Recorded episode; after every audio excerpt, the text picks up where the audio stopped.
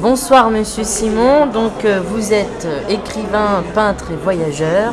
Vous êtes ici ce soir à l'Auberge de Jeunesse pour une soirée causerie où vous présenterez votre livre Voyage d'encre, qui est donc un carnet de voyage sur la Chine. Pourquoi la Chine?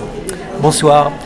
Alors la Chine est rentrée dans ma vie par euh, l'entremise d'une petite dame qui s'est glissée un jour dans ma maison par l'entremise d'un ami et qui se trouve être une chinoise. Cette chinoise euh, que j'ai épousée, euh, je ne me doutais pas qu'en épousant une petite dame, en fait, j'épousais aussi une espèce d'énorme entité qui s'appelle la Chine, puisqu'il a tout de suite été question, dès qu'on s'est rencontrés, d'aller dans son pays natal. Et alors que je n'avais aucune espèce d'envie de découvrir la Chine, pour des raisons politiques, parce que j'avais évidemment tous les stéréotypes à l'encontre euh, du gouvernement chinois, euh, j'ai découvert, au-delà de ces clichés, au-delà de cet écran de fumée des clichés, j'ai découvert un peuple extraordinaire. Donc je me suis attaché à la Chine, on y a voyagé et on y a vécu, et c'est une histoire qui a commencé il y a 17 ans maintenant, 18 ans. Donc d'où vous vient cette passion pour l'art? Alors ça, je pense que c'est euh, une des belles euh, transmissions qui a été faite par mon père. Mon père qui était dentiste, adorait dessiner. Quand j'étais gamin, m'a emmené dessiner dans la nature notamment. Et j'ai pris goût très très tôt à cette espèce de, de présence au monde par le dessin. Et ensuite, les choses n'ont fait que croître et empirer avec le goût des voyages qui a été aussi transmis euh, de manière héréditaire par les parents.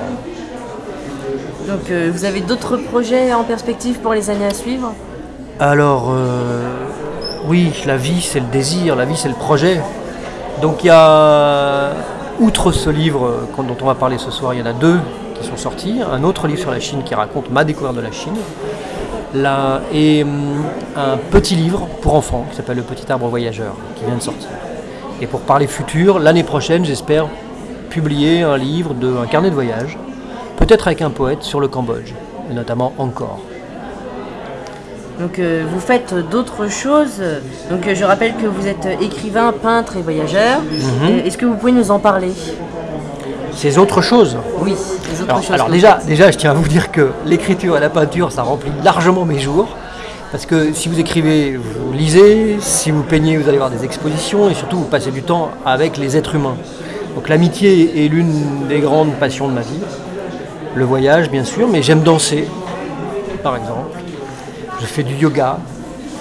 Euh, vous me parliez tout à l'heure de la cabane que j'avais construite pour ma fille. Oui, de temps à autre, à mes membres perdus, j'aime bien faire des choses de mes mains, c'est-à-dire euh, revenir à, à- à la, à la main humaine, qui est une espèce de- d'outil premier, voilà, qui a été mise à mal euh, par l'ordinateur. Aujourd'hui, on ne sait juste que taper sur un écran, alors que la main humaine sait faire mille et une choses. Voilà, parmi tout ce que j'aime faire, quel- quelques, quelques petits éléments. Et donc euh, ce week-end, il me semble que vous allez à Clermont-Ferrand. Est-ce que vous pouvez nous rappeler pourquoi? Alors à Clermont-Ferrand, il y a un très beau festival qui s'appelle le Rendez-vous du carnet de voyage, qui existe depuis bientôt 20 ans et qui réunit plusieurs dizaines, plus de 100 carnétistes, qui sont à la fois des gens passionnés, des amateurs, ou des gens qui, comme moi, essayent de porter le carnet de voyage à une espèce de, de, de poésie publiable et, et partageable à travers des, à travers des livres. Eh bien, merci beaucoup Jean-Yves Simon. On se retrouve très prochainement sur Radio Tintouin pour d'autres interviews. Merci, bon voyage